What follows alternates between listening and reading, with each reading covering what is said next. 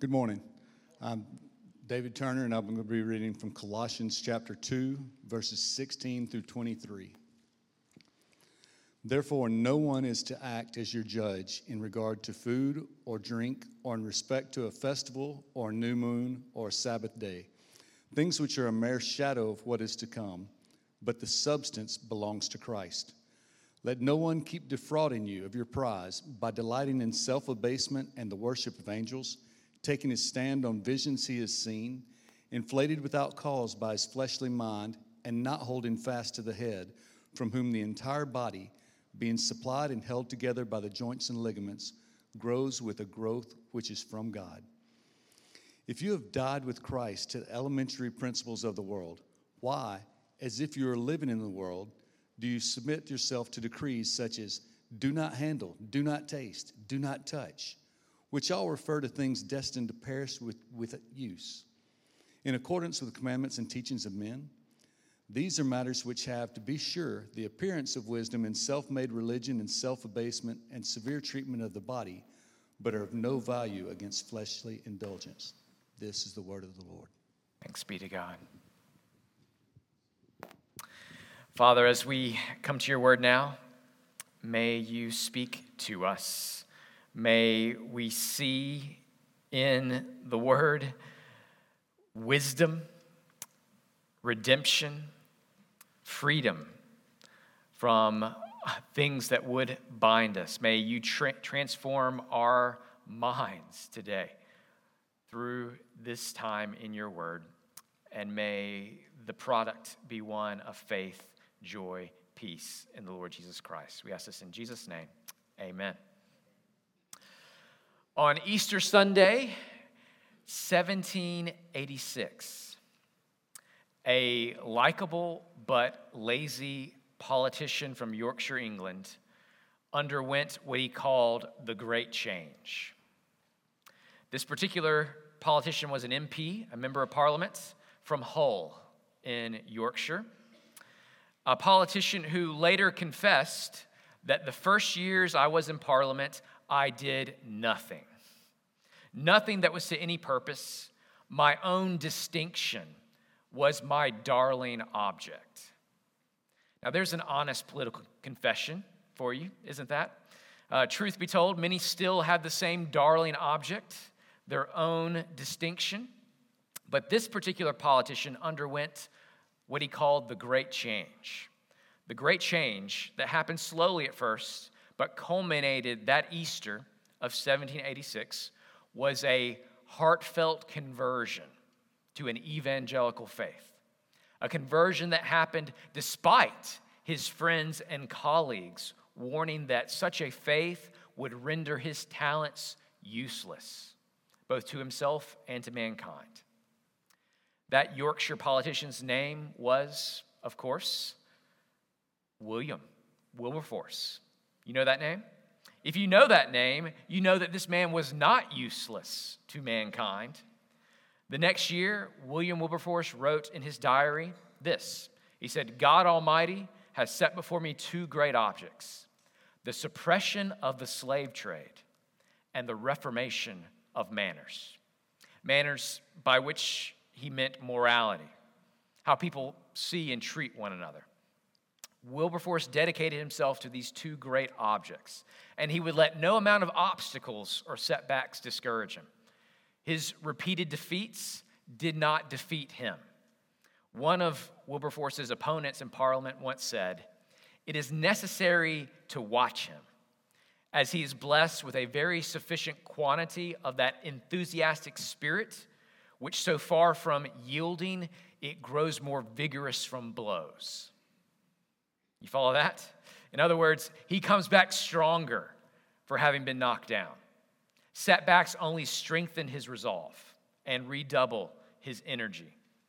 Another contemporary of Wilberforce said that his presence was as fatal to dullness as to immorality.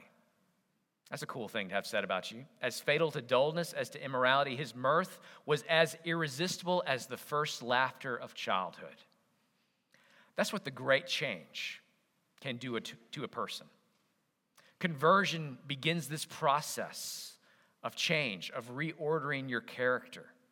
This is what a real gospel faith produced in William Wilberforce. After years of idleness and seeking his own distinction, William Wilberforce dedicated his life to ending the slave trade, which he did, and to the task, a task which he likened to reconnecting a flower back to the vine. The flower in this case was morality, Christian morality, and the vine was that of Christian belief. Wilberforce observed that his country and his culture had committed the fatal error of severing the flower of Christian morality from the vine of Christian doctrine, from the beliefs that gave it life. You cut a flower, and it can look alive for a while, but over time it will begin to wither and decay being robbed of that which gave it life and nutrients. Wilberforce observed this reality in his day, and he dedicated his life to regrafting the flower, reconnecting public morality to personal faith, reconnecting our actions back to Christ. And through evangelical Christians like Wilberforce, like John Newton, a lot of reconnecting and regrafting happened in England.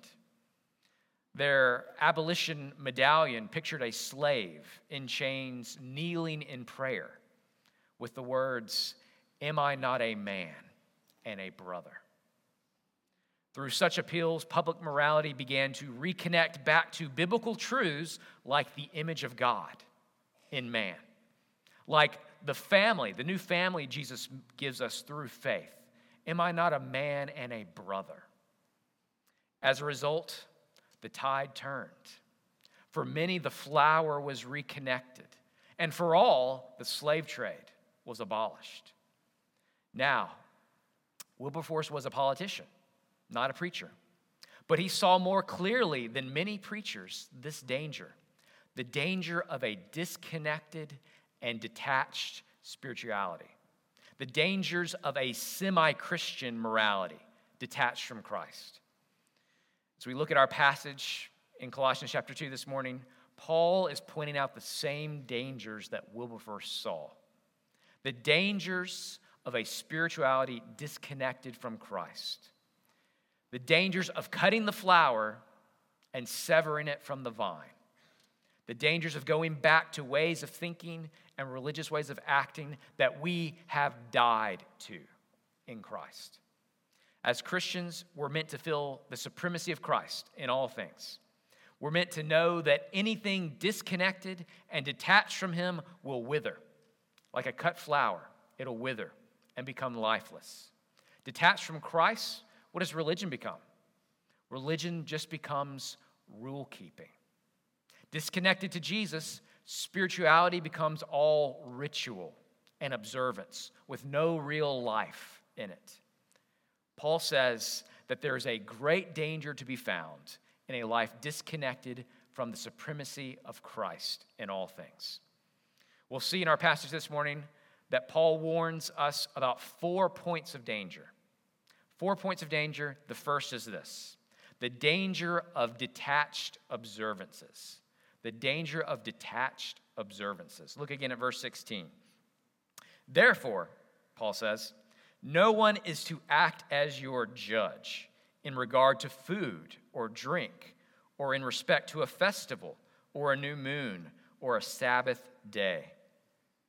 Paul says, therefore, because Christ is supreme in all things, let no one be your judge in regards to religious observances, in regards to what you eat or drink, or regard to how you observe or don't observe special days. Because disconnected from Christ, religion will inevitably become rule keeping. Do this, don't do this. Eat this, don't eat this. You can do this on the Sabbath, you can't do this on the Sabbath. The Pharisees excelled at this kind of stuff, didn't they? Making religious rules about eating and drinking, about feast days and Sabbaths.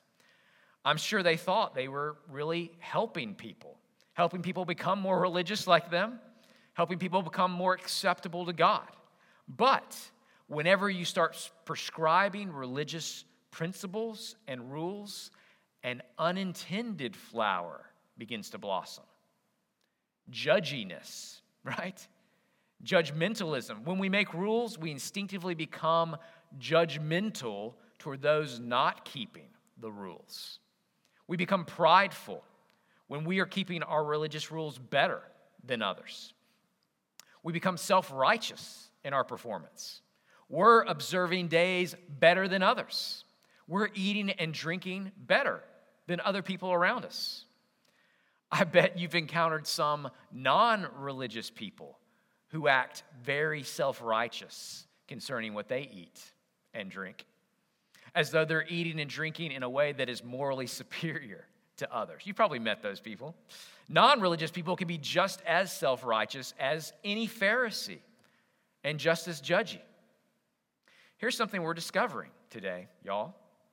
We used to think what Dmitri said in the Brothers Karamazov was true. He said, Without God, all things are permitted.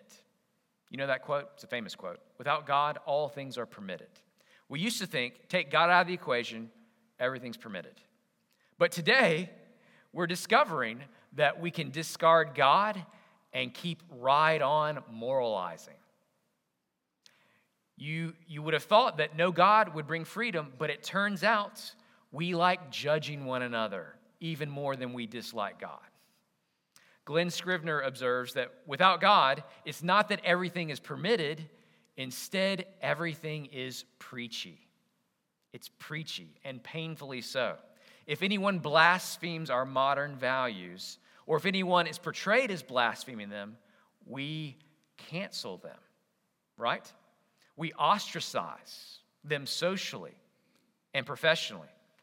Scrivener says this canceling is really a modern form of excommunication. Excommunication for a modern kind of heretic. And while our modern inquisitions are less fatal than the old ones, for which we give great thanks, they are also much more widespread. The role of the inquisitor has been democratized. Anyone can join the mob online, and everyone is invited to continually. Without God, it's not that everything's permitted, everything just gets preachy. If you want to see that, just turn on any modern sitcom. It doesn't take long before it gets painfully preachy sometimes. There are values being preached, values that have largely grown out of Christianity, but have been disconnected from Christ as the king. The flower has been cut, it's been severed. The values lose their bloom and their brilliance, disconnected from the roots. So much of the modern world can be summarized by that great theologian, Johnny Cash. He's saying, they say they want the kingdom, but they don't want God in it. You want the kingdom, but you don't want the king. They want the values of the kingdom, but not the king. In the pursuit of a kingdom disconnected from the king, people have dethroned Christ and enthroned abstract values in his place. The problem should be obvious. A king can forgive you, values cannot. Values are like laws. Laws can only judge you, values can only judge. When we enthrone any particular value in the place of a forgiving king, we shouldn't be surprised when the atmosphere around us is not one of freedom, but one of judgment and judgmentalism.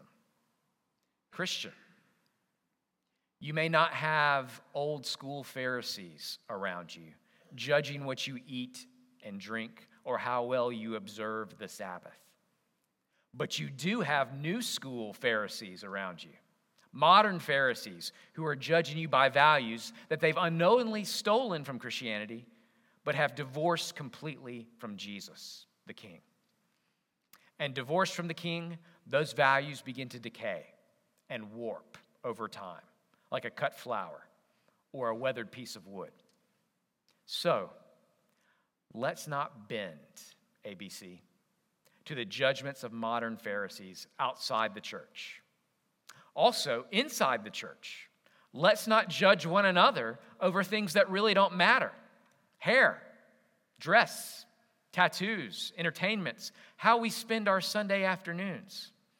I saw the pastor cutting his grass on Sunday. Can you believe it?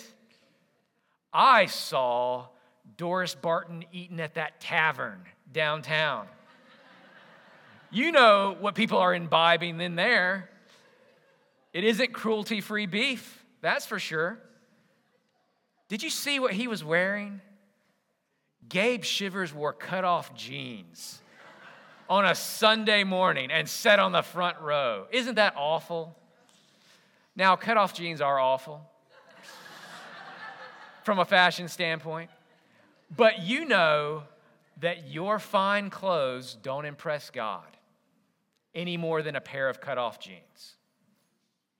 Cut off jeans are awful, but they don't make you any less pleasing to God. So don't judge. Church, let's not judge in things that don't matter. God has told us enough things that do matter, things that are actually gospel denying sin. So don't judge or let anyone act as your judge in things that are mere shadows when the substance belongs to Christ. And that's what Paul says next in verse 17. Look with me at verse 17 and let's see this next danger the danger of disconnecting shadow from substance. Disconnecting shadow from substance. Look again, verse 16. Let no one act as your judge in regard to food or drink or in respect to a festival or a new moon or a Sabbath day, things which are a mere shadow of what is to come, but the substance belongs to Christ. I've told you already that the spiritual value of anything is found in its connection to Christ. Paul makes this point explicit here. Food, drink, and Sabbaths are shadows. Christ is the substance. Jesus himself made this connection for us. He made it explicit. Jesus made this connection between himself and food, between himself and the Sabbath. Remember, the Pharisees were asking Jesus why his disciples did not ritually wash before they ate. And Jesus said, This is why. It isn't what goes into the body that defiles the man, but what comes out of the heart that makes us unclean. Mark follows Jesus' teaching with one of my favorite verses. Mark 17, verse 19 says, And thus he declared all food to be clean. Isn't that a great verse? And thus he declared all food to be clean. Connected to Jesus, pork is clean. Bacon is clean, y'all. Amen? The whole concept of uncleanness is there to help us understand sin. Connected to Christ, all food is clean. And connected to Jesus, how we observe days becomes a matter of conscience. Remember, the disciples were picking grain. And again, the Pharisees come and confront Jesus. Look, why are they doing what is unlawful on the Sabbath? And Jesus said to them, The Sabbath was made for man and not man for the Sabbath. Even so, the Son of Man is Lord of the Sabbath. I am King. Connected to the King, everything finds its proper place, including how we rest or work, how we relax or worship on a Sunday. But disconnected from the King, these things mean nothing. A person can pray a beautiful prayer before sitting down to eat a meal, but divorced from Christ, it's impossible to please God. A person can observe all kinds of religious ceremonies and rites and festivals and feast days, but disconnected from Jesus, it may please them, but it doesn't please God. If we turn over one page, we'll see Paul tell us in Colossians chapter 3, verse 17, Whatever you do, in word or deed, do all in the name of the Lord Jesus. That means all our devotion, all our prayers, all our eating, all our fasting, all our resting on the weekend, all our serving on Sunday has to be connected to Christ. Has to be connected. Whatever we do, in word or deed, we have to draw a direct line to his name, to his fame, to his reign. Why? Because Jesus is the substance. He is the substance. He's the real substance behind the day we observe. He is the real nourishment behind the meal we eat. We can observe a day, but if you do it without Jesus on your radar, then you've missed the substance of what that day was truly about. You can be on the most healthy, free trade, free ranged, cruelty free, conflict free diet in the world and be full of pride and self righteousness about it. You can be an eco warrior to save the planet and miss out on the king who died to save the world. You can miss the substance distracted by the shadow. And this danger of distraction is where Paul turns next. Let's see, third, the danger of derailing distractions. The danger of derailing distractions. Look at verses 18 and 19.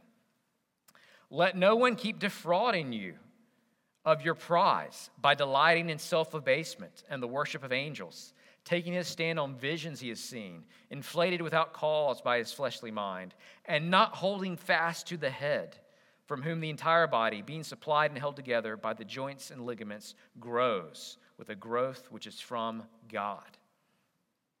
I've labeled these things Paul discusses in verse 18 as derailing distractions.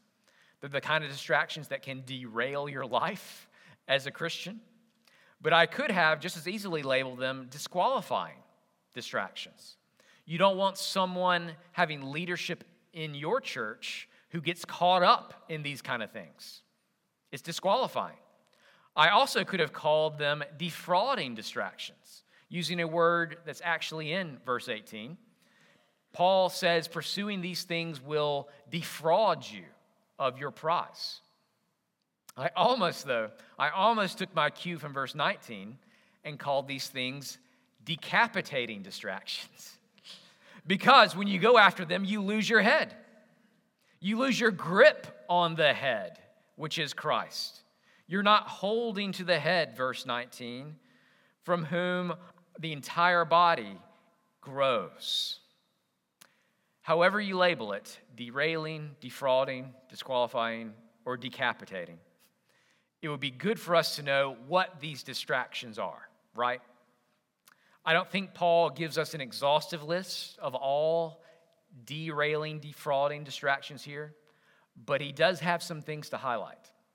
Number one, Paul highlights asceticism. You see that? Asceticism in verse 18. The delighting in, the, in self abasement asceticism, the severe treatment of the body for spiritual purposes. This is the cornerstone of a lot of religions and religious experiences. Go off to this monastery, step inside this sweat lodge, self abase yourself in this way, and then you'll be really spiritual. You'll have a real spiritual experience. To all this, Paul says no, no, it's a distraction. It's all a distraction from Christ and the mission he has given us. You get caught up in other things, like the preoccupied servant who buries in the ground what his master gave him. You can let things which are of no profit distract you from the real mission and defraud you of your prize. Paul says, no. Don't get caught up in asceticism. There's a second thing he highlights here. Oddly enough, is the worship of angels. This seems rather odd, doesn't it? You see that verse 19, the worship of angels? It seems rather odd. It seems odd until you remember that half of Christendom today is caught up in the veneration of the saints for some reason.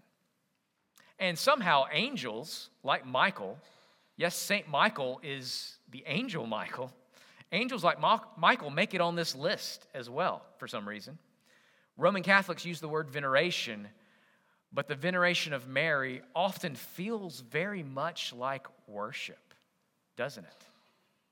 According to Paul, these things are derailing. They're derailing distractions. Venerating Mary, Michael, the saints, distracts us from the one person we are to worship. It is a decapitating distraction. We lose our head and we lose our hold on the head when we are obsessing over Mary or the saints or the angels. The worship of any created being is wrong. It is a faith derailing distraction. Another derailing distraction that Paul highlights here is this claims of special revelation, verse 19. Sorry, verse 18. It's the worship of angels and taking his stand on visions he has seen. Claims of special revelation. Either I claim to have special visions or revelation from God, or else I follow after people who claim to receive special words from God. Paul says both these things are derailing distractions. In our membership class today, I'll share that one of our distinctives as a church is a belief in the sufficiency of Scripture. We believe that the Bible is a sufficient word from God for faith and practice. This means that we don't need other words. We don't go looking for other words, for additional visions or revelations. Here is one reason why, according to Paul. Walking away from God's objective word in the pursuit of some subjective, God told me so revelation is far more likely to derail our faith than to build it up, far more likely to puff us up than to make us humble. Following others who claim to receive visions and special revelation from God is such a distraction from God's word that Paul says it defrauds us of our prize. I hope you can see through the TV preachers who are doing this because many people cannot. And for them, it is derailing, defrauding, a decapitating distraction. Paul gives us here a list of derailing distractions. Again, I don't think it's an exhaustive one, but it's still a very relevant list, isn't it? If Paul were writing today, I can imagine him adding something like political ideologies to this list as well. Anything that distracts you from Christ and becomes the dominant grid through which you see life is a derailing distraction. It's a decapitating distraction because you lose your hold on the head when any ideology starts dominating your worldview, when you begin to reinterpret Jesus, what Jesus says, to make it fit with your ideology, with your politics, or to make excuses for your favorite politician, there's real danger there. There's a real danger for dis- derailing distractions to steal away our attention from our King. That's the third danger in this text. But there's also a fourth and final one the danger of decrees detached from Christ. Decrees detached from Christ. Look at verse 20 through 23. Paul says, If you have died with Christ to the elementary principles of the world, why, as if you were living in the world, do you submit yourself to decrees such as do not handle, do not taste, do not touch, which all refer to things destined to perish with use, in accordance with the commandments and teachings of men? These are matters which have, to be sure, the appearance of wisdom in self made religion and self abasement and the severe treatment of the body, but are of no value against fleshly indulgence. There is a danger in decrees detached from Jesus. If my religion is just a list of commandments that I keep, independent of any connection from Christ, then Jesus is not my real Savior. I am. I become my own functional Savior through my religious rule keeping. Disconnected from Jesus' performance, it becomes about my performance. If that's the case, I'd welcome a list of rules that are nice, easy, simple. What I can eat, what I can't eat, what I can touch, what I can't touch, what I can do on Sunday, what I can't do on Sunday. Then my religion becomes about me, working to recommend myself to God by my rule keeping. But in Christ, Paul says, you have died to this kind of thinking. You have died to this kind of religion.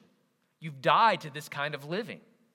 There are some religious rules, like the ceremonial law, which declares things clean and unclean, that you really have died to because Christ's atoning death makes all things clean. Thus, he declared all food to be clean. Connected to Christ, it is wrong for you now to think otherwise. It's wrong for you to go back. You would be not denying what Jesus has done to go back to such commandments. We've died to some decrees in Christ. But other decrees actually find their real life now that we are connecting them to Jesus. How about the decree, the command to love? Love your neighbor. It's a command, it's a decree. Love your neighbor, love your enemy is a command. How can you do that? Disconnected from Christ. You can only find the motivation to love your neighbor who has it out for you, to love your enemy who hates you, when you connect that decree to Jesus and what he has done for you. To Christ, you were that offensive neighbor. You were the enemy, but Jesus loved you and laid down his life for you while you were his enemy. Let that good news change your heart and produce love for your neighbor and for the person who hates you. Connected to Christ, our hearts find the necessary motivation to obey the decree, to obey it in a way that actually brings glory to Jesus because he is the driving force behind our obedience. We're not doing it to save ourselves, to be our own functional Savior.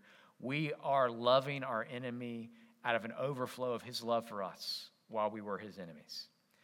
Detached from Christ, every decree becomes a guilt producing command. When we feel like we're failing, or a pride producing command when we feel like we're succeeding. So, as Christians, as those who follow Christ, it is incumbent upon us to connect every command back to Jesus, to connect the flower of our obedience to the true vine, to the root, every to root every decree in the king who yokes himself to us. Disconnected and detached from the king, our burdens become heavy. Our judgment becomes severe. But connected to Christ, yoked to the king, we joyfully discover that his yoke is easy and his burden is light. Wilberforce warned us about committing the fatal error, cutting the flower of morality from the root of faith. The flower won't live long without the roots, it withers and fades. In a world filled with people who have a cut flower morality, let's be rooted to Christ, church. Let's be root, let's root our morality in the soil of a heavenly kingdom that we apprehend by faith. Let's root our life in the decrees of a king who comes alongside us and whose rule over us is one of life and joy and peace. Paul warns the world about the dangers of a spirituality disconnected and detached from Christ. Don't leave this room today in that state. Don't leave disconnected from Jesus. By faith today, experience the great change. The great change that William Wilberforce experienced back on that Easter Sunday in 1786. Experience that change today. Connect the flower back to the roots. Attach your heart to a king who died for you and see again, or for the first time, that the supremacy of Christ in all things is for your blossoming and flourishing. Father, I ask that you would do this work in us. Connect our doing back to Christ's doing. Connect our actions back to Christ's actions. Connect the flower back to the roots, to the vine. Lord, we would be those who have been thoroughly changed, the great change. Lord, work it in us. Change our character. Lord, change our hearts, change our desires. Change so much about us. Re- remake us in the image of Christ. Lord, we are your workmanship, created in Christ Jesus for good works. May we do them, not to be our own functional saviors, but out of an overflow of how great a Savior we have found in Christ. Lord, I ask if, if anyone's here who is just connecting these dots for the first time, is connecting the, the flower back to the root, Lord, may you open their eyes and hearts to embrace the Lord Jesus. Lord, may the great change happen in them. May we as a church family rejoice to see it as you change lives among us. Lord, change our life. We ask this in Jesus' name. Amen.